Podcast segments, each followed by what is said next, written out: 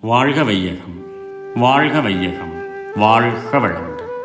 வேதாத்ரி மகரிஷியின் உலக சமாதானம் கவிதை நூற்றி எட்டு.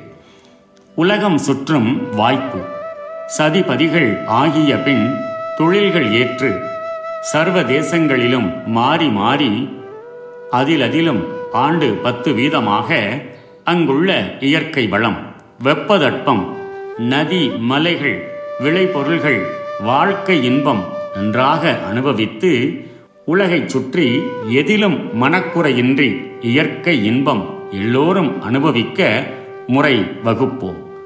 பருவ வயது வந்த வாலிபர்கள் திருமணம் செய்து சதிபதிகள் ஆகிவிட்ட பின்னர் மற்றும் ஒருமுறை பத்து வருடங்களுக்கு ஒரு தேசமாக மாறி மாறி தொழில் செய்து வாழ்ந்து ஆங்காங்குள்ள இயற்கை வளம் வெப்பதட்ப நிலைகள் நதிகள் மலைகள் விளைபொருட்கள் மற்றும் காணத்தக்க காட்சிகளை கண்டு இன்பத்தை அனுபவித்து வாழ்ந்து உலகை சுற்றி கொண்டே எந்த விதத்திலும் மனக்குறைவின்றி அனைவரும் அனுபவிக்க ஏற்றதொரு வாழ்க்கை முறையை அமைப்போம்.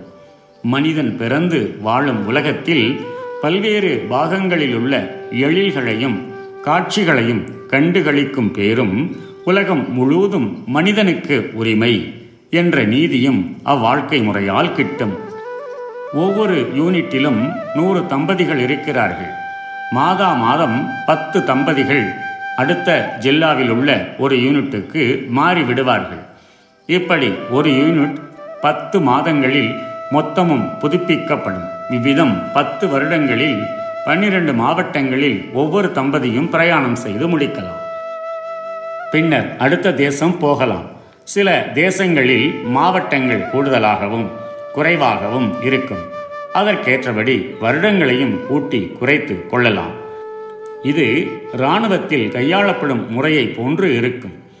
இதில் வெப்பதட்பங்களால் மனிதருக்கு இரத்த ஓட்டத்தில் திடீர் மாறுதல் ஏற்படாதவாறு ஒரு தேசத்திலிருந்து மற்ற தேசம் போவதற்கு முறை வகுக்க வேண்டும். அதாவது வெப்பமான தேசத்திலிருந்து அதிக குளிர்ச்சியான தேசத்திற்கு மாற்றாமல் படிப்படியான சீதோஷ்ண நிலை மாறுபாடு உடைய தேசங்களுக்கு மாற்றலாம் பூமி சூரியனை சுற்றி கொண்டே இருப்பது போல் மனிதர்களும் பூமியை சுற்றி கொண்டே வாழ்வார்கள் வாழ்க வளமுடன் May the whole world be blessed by the divine. World Peace by Yogiraj Sri Vedatri Maharishi. Poem 108 World Travel. For most people, one of their ambitions is to travel and see the world. When a world government comes into being and economic equality is established, there will be surplus prosperity in the society. After marriage, the couple may go to another country and live for one or a few years doing work in their vocational field.